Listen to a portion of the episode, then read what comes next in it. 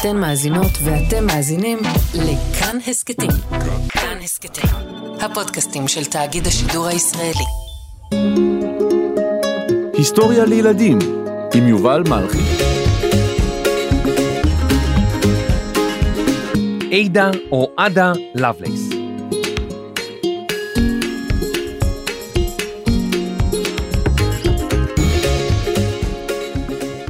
שלום ילדות, שלום ילדים. הגיבורה שלנו היום שילבה בין דמיון למדע ויצרה מהם קסמים. כינו אותה קוסמת המספרים. אבל איך בכלל אפשר לעשות קסמים עם מספרים? רגע, בואו ננסה לעשות קסם וליצור, אה, לא יודע, קרפדה ממספרים. שתיים כפול שתיים, אברה כדברה, הנה קרפדה קופצת על ארבע. עשר ועוד עשר, שווה עשרים. הנה ג'וק שר שירים. אימא'לה ג'וק, וקרפדה? לא, לא, אני לא טוב בדברים האלה. בואו פשוט נתחיל עם סיפורה של עדה לבלייס, קוסמת המספרים ומתכנת המחשבים הראשונה בהיסטוריה. אבל, רגע, למען האמת קראו לה עדה, זה היה השם שלה. אבל עדה זה קשה וגם אולי לא נזכור את זה, אז אני מציע שפשוט נקרא לה עדה, אם זה בסדר מצדכם. זה בסדר? יופי. אז עדה לבלייס. בואו נתחיל.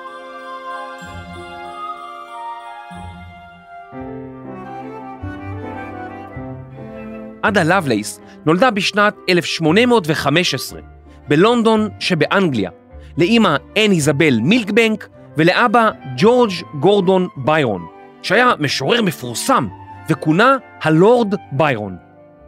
לורד זה כינוי לאיש אציל, בעל דרג, לא לורד כמו טוש. לא קראו לו טוש ביירון, הלורד ביירון. היחסים בין ההורים שלה לא היו טובים, והם נפרדו כמה שבועות לאחר שעדה נולדה. הלורד ביירון עזב את אנגליה, ומעולם לא חזר למדינה. כשעדה הייתה בת שמונה, הוא הלך לעולמו ביוון. אמה של עדה גידלה אותה בעצמה, והיא חששה שבתה תתאהב באותיות ובמילים, ותהפוך יום אחד למשוררת לא יציבה כמו אביה. לכן, היא החליטה לעשות כל שביכולתה כדי לדכא את הדמיון של עדה ולהפוך אותה לרצינית ומחושבת. כשעדה הייתה רק בת ארבע, כבר הייתה לה מערכת מסודרת ונוקשה של לימודים ומשמעת עצמית.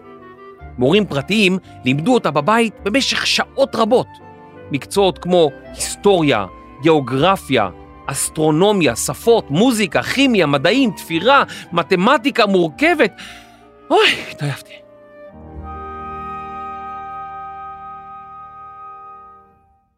פעם, בנות לא למדו מקצועות כאלה, כמו מתמטיקה מורכבת, כי אנשים האמינו שהם מסובכים מדי עבורן. אבל עדה הקטנה הוכיחה אחרת. היא כל כך הוקסמה ממדע וממתמטיקה, והיא פיתחה חשיבה יצירתית ובוגרת לגילה. אמה של עדה דאגה מאוד לבריאותה הנפשית, ועדה נאלצה לשכב בשקט לפרקי זמן ממושכים, מפני שאימה האמינה שזה יעזור לה לפתח שליטה עצמית. עדה, אל תזוזי עכשיו. אני לא זזה, אמא. גם לא לדבר, פשוט לשכב ולנשום, בלי לזוז בכלל. אמא, אבל כמה זמן... אני אמרתי לא לדבר. אמא, יש לי על הראש שלי ג'וק. לא, עדה, לא לדבר בכלל, בכלל. ממש, לא לדבר. אוקיי, אמא, כן, זה יעשה אותי נורמלית. יש פה ג'וק, אני אומרת לך. אה, שקט, אוקיי, הנה, פשט, שכב. כן, לא זזה, לא זזה, לא מדברת אפילו. לא אומר, מילה אחרונה, זהו. אוי, אמא, אמא. ההורים הם לפעמים כאלה... מוזרים.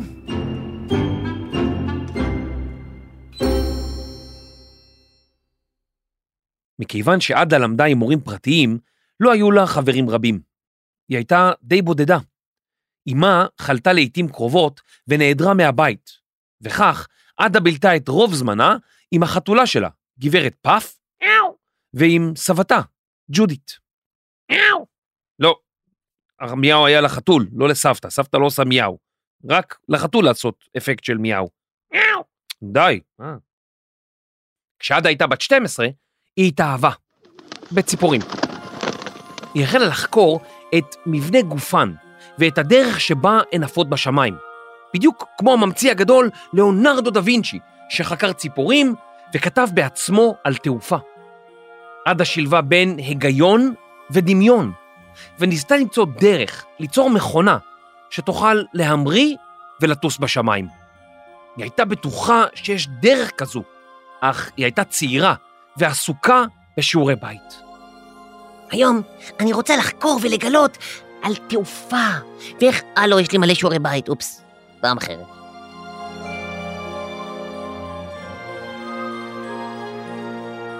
כמה שנים לאחר מכן, זוג ממציאים בשם הנסון וסטרינגפלו המציאו מכונת תעופה שמונעת על ידי מנוע קיטור, בדיוק כמו זאת שעדה חשבה עליה כשהייתה ילדה.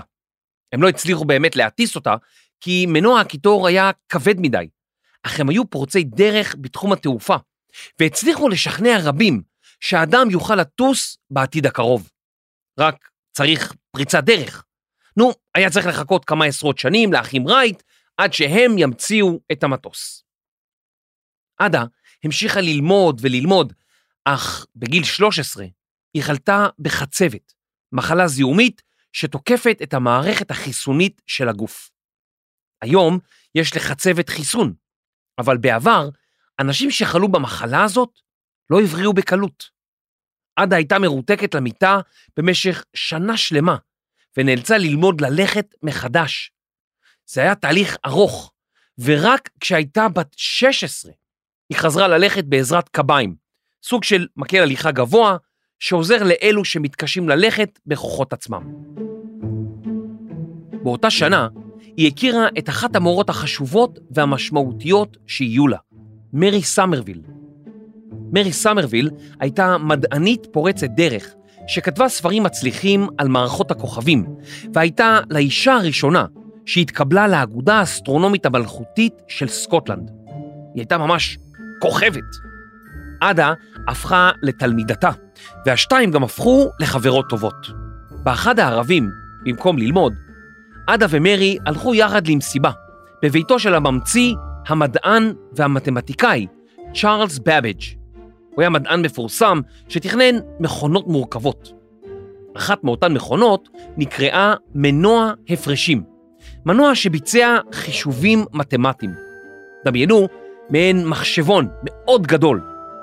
באותם ימים, צ'ארלס השלים רק חלקים ממנו, ועוד לא פעל במלואו. במסיבה, מרי ערכה היכרות בין צ'ארלס לעדה. צ'ארלס, צ'ארלי, תכיר, זו עדה, היא בחורה צעירה ומבריקה. אתה לא תאמין כמה ידע יש לה בראש. נעים להכיר, עדה. אני חייב להגיד שאת קצת צעירה. נכון, אבל שמעתי על ההפרשים. פרשים? או, את אוהבת סוסים, איזה יופי. גם אני אוהב סוסים, בגילך אהבתי סוסים מאוד, ולראות ברחוב את, את כל הפרשים. לא, לא, הפרשים. הפ- הפרשים? מה, את שמעת על מנוע הפרשים שלי? כן, הוא מסקרן אותי מאוד. מה את סחה? לא, אני לא סחה, אני עדה, עדה. סחה זה, זה מישהי אחרת. אני עדה. לא, אני, אני התכוונתי, מה, מה את אומרת? זה... את יודעת מה? אני אזמין אותך לראות את המנוע. היה מנוע? מה? לא, עזוב, זאת בדיחה פנימית של... עזוב, זה מי שמבין, מבין. מנוע, אי, אי, לא היה, אי, אני עדיין לא... או, אוקיי, בדיחה פנימית, הבנתי. אז אנחנו נקבע וניפגש.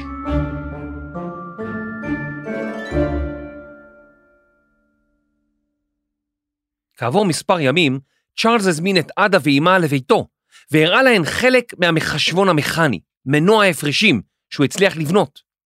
עדה שאלה שאלות חכמות, ובאבג' הוקסם מהנערה החכמה. עדה התעניינה בכל הרעיונות המקוריים שלו, ובעיקר ברעיון אחד מיוחד. מין מכונה מיוחדת עם גלגלים ומספרים, שתדע לבצע חישובים מורכבים. צ'ארלס רק תכנן אותה בשלב הזה, וקרא לה המנוע האנליטי. צ'ארלס ועדה החלו לעבוד יחד ולהתכתב ארוכות על נושאים מתמטיים מורכבים, והוא הפך למנטור, סוג של מדריך עבורה. כעבור שנתיים, כשהייתה בת 19, עדה הכירה אציל בשם ויליאם קינג, שהיה מדען. הם התאהבו והתחתנו. אציל הוא תואר ששייך למישהו ממעמד חברתי גבוה. ויליאם האמין בעדה ודחף אותה להמשיך ללמוד ולהתפתח. גם ויליאם התפתח בדרכו שלו, וכעבור שלוש שנים קיבל תואר מכובד נוסף, הרוזן מלאבלייס. זה היה תואר אצולה חברתי גבוה מאוד באנגליה. עדה עכשיו הפכה לעדה קינג הרוזנת מלאבלייס. התואר החשוב הזה קרב אותה עד לוויקטוריה, מלכת אנגליה. עדה הייתה עסוקה מאוד באותן שנים. לא בדיוק בחישובים, אלא במשהו קצת אחר. היא הפכה לאימא, ונולדו לה שלושה ילדים, ביירון, רלף ואן. עם שלושה ילדים בבית, הזמן שהיה לעדה ללמוד הלך והתמעט. אבל היא כל כך התגעגעה למדע וללימודים, ולאחר שנולד בנה השלישי, היא החליטה לחזור ללימודי מתמטיקה, וכתבה מיד לצ'ארלס שהיא מחפשת מורה. צ'ארלס הכיר לה את אוגוסטוס דה מורגן. אוגוסטוס היה הפרופסור הראשון למתמטיקה במכללה של לונדון, והוא החל ללמד את עדה, והיא צללה עמוק יותר ויותר בעולם המתמטיקה.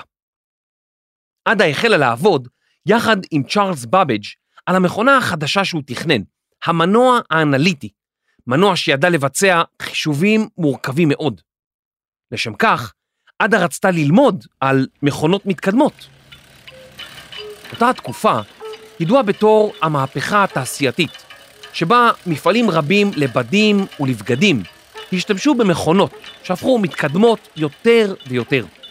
עדה ביקרה במפעלים שונים וראתה כיצד המכונות יצרו בדים לפי כרטיסי ניקוב שהוכנסו אליה, ולפי החורים שהיו בכרטיס שבמכונה. עדה כתבה כי המנוע האנליטי טבע דפוסים אלגבריים, בדיוק כפי שהנול המתקדם שוזר פרחים. כרטיסי ניקוב היו למעשה כרטיסים שהיו להם ניקובים במקומות שונים. מכונת תביעה הורידה את המחט שלה רק במקום שהיה מנוקב, שהיה בו חור, וכך היה אפשר ממש לתכנת אותה, או לגרום לה לפעול לפי קוד שהיה בכרטיס. המכונות הללו לא היו עדיין מחוברות לחשמל ופעלו באופן ידני. עדה הבינה שאפשר לעשות עם הכרטיסים הללו פלאים בתחום המחשוב.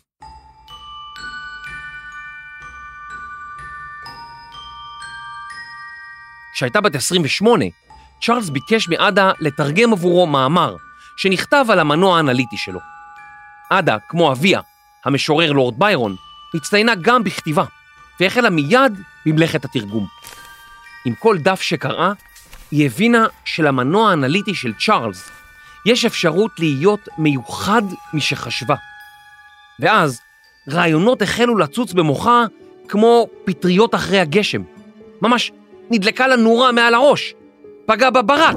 איי, לא באמת התכוונתי. התכוונתי בכאילו פגע בברק. אך, מה זה האפקט הזה, רחל?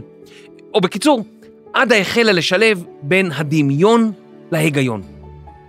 היא כתבה ימים ולילות, ולצד התרגום, היא הוסיפה עשרות הערות ומחשבות משלה על כל הדברים המופלאים שהמנוע האנליטי, המחשב המכני, יוכל לבצע. היא הסבירה כיצד הוא יוכל לבצע כל מה שבני האדם ילמדו אותו, לחשב מספרים, לכתוב מילים, ואפילו להלחין מוזיקה. ואז, בעזרת מילים וסמלים, עדה כתבה סוג של קוד, והדגימה איך המנוע האנליטי יוכל אפילו לחשב בעצמו כל מיני חישובים ממש ממש ממש מסובכים. עדה גם טענה שהמנוע יוכל לבצע כל מיני פעולות, לא רק חישובים, אם נחליף את המספרים באותיות. היא הסבירה כיצד המנוע הזה יוכל לבצע לולאות, לבדוק אם תנאי מסוים מתקיים, אם כן, לעשות פעולה מסוימת, לבדוק שוב עד שהתנאי כבר לא מתקיים. אני אסביר לכם. נניח שאנחנו צריכים להכין 100 סנדוויצ'ים עם חמאה וגבינה צהובה. קוד המחשב יבדוק האם יש לחם. אם התשובה היא כן, הפקודה תהיה למרוח בחמאה ולהוסיף גבינה צהובה. ואז המחשב יבצע לולאה. הוא יחזור שוב להתחלה של הקוד ויבדוק האם יש לחם. אם כן, מה עושים? נכון, מורחים חמאה וגבינה צהובה. ואז נבצע לולאה, וככה 100 פעמים. אחרי 100 פעמים, כי יש לנו רק 100 פרוסות לחם, התשובה תהיה לא, אין לחם כי נגמר הלחם. ואז המחשב יבדוק מה הוא צריך לעשות כשנגמר הלחם. להפסיק לגמרי, או לעבור להכין משהו אחר. לפעולה הזאת שחוזרת על עצמה עד שתנאי מסוים מתקיים, קוראים בשפת התכנות לולאה.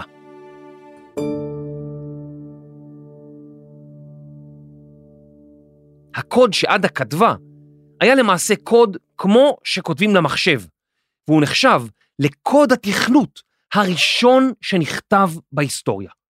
מבלי לדעת, עדה חזתה את העתיד. המאמר, לצד כל ההערות שעדה כתבה, הפך למסמך שלם בין 20 אלף מילים. 20 אלף מילים זה המון, זה כמו עשרה פרקים שונים של היסטוריה לילדים. עדה התרגשה והבינה שכתבה משהו מיוחד. היא חתמה את ראשי התיבות של שמה על המסמך AAL, עדה אוגוסטה לבלייס, ושלחה אותו לצ'ארלס בביג'. צ'ארלס קרא את התרגום ואת כל ההערות של עדה, הוא היה המום, והוא כתב לה חזרה, עדה היקרה, את קוסמת, קוסמת המספרים, קוסמת המספרים. למרות כל הגילויים החשובים של עדה וצ'ארלס, צ'ארלס לא הספיק לסיים לבנות את המנוע האנליטי. הממשלה הבריטית השקיעה כסף רב במנוע החישובים שלו, מחיר דומה לשתי ספינות מלחמה. אבל כשצ'ארלס לא הציג את המוצר, המימון בוטל. למרות זאת, המנוע האנליטי של צ'ארלס בביג' נחשב למחשב הראשון שתוכנן בהיסטוריה, ובזכותו צ'ארלס קיבל את הכינוי אבי המחשוב. עדה המשיכה ללמוד והחלה לחקור את המוח האנושי, אך כעבור מספר שנים, בגיל 36 בלבד, חלתה והלכה לעולמה. היא ביקשה להיקבר לצידו של אביה, המשורר לורד ביירון, אותו בעצם לא הכירה מעולם. גופתו של לורד ביירון הובאה מיוון לאנגליה, וכך השניים נקברו אחד ליד השני בחלקה המשפחתית, צפונית לעיר האנגלית נוטינגהם. עכשיו, ילדות וילדים, אנחנו קופצים כמעט 100 שנים קדימה. אתם מוכנים? תחזיקו חזק.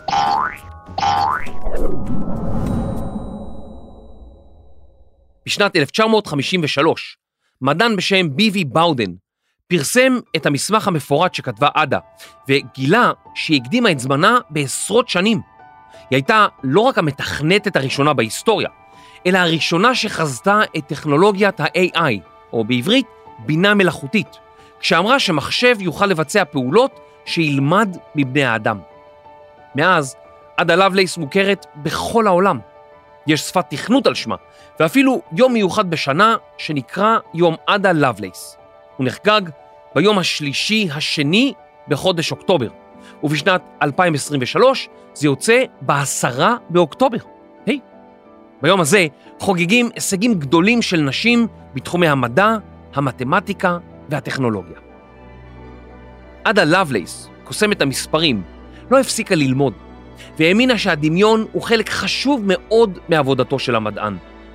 בעזרת כנפי הדמיון, אנו יכולים לחקור את העולמות שסביבנו, היא כתבה. אז ילדים, ילדות, אתם חושבים שגם אתם יכולים לשלב בין הדמיון להיגיון? כל כך הרבה מדענים ומדעניות גדולים ודגולים אמרו לא פעם ולא פעמיים שמדע זה נחמד, זה חשוב, אבל יש לו מגבלות מסוימות, ואילו הדמיון הוא ללא גבולות. אז אני מאחל לכם שיהיה לכם דמיון פורה, שתדעו לדמיין דברים בלתי אפשריים, כי אולי יום אחד אתם תהפכו אותם לאמיתיים.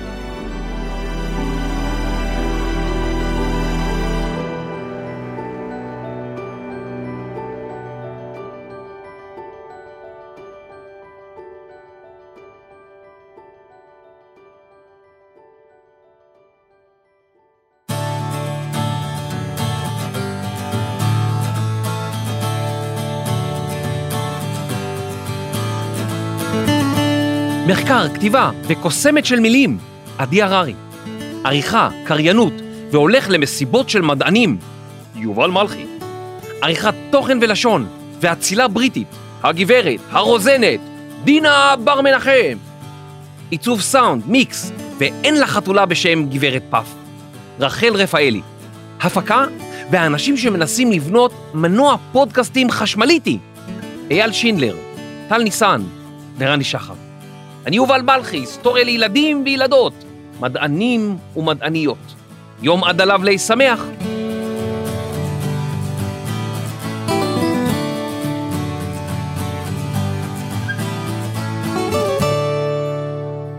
רגע לפני שאתם הולכים, אני מקווה שנהניתם מהפרק. וואו, כבר עונה עשירית.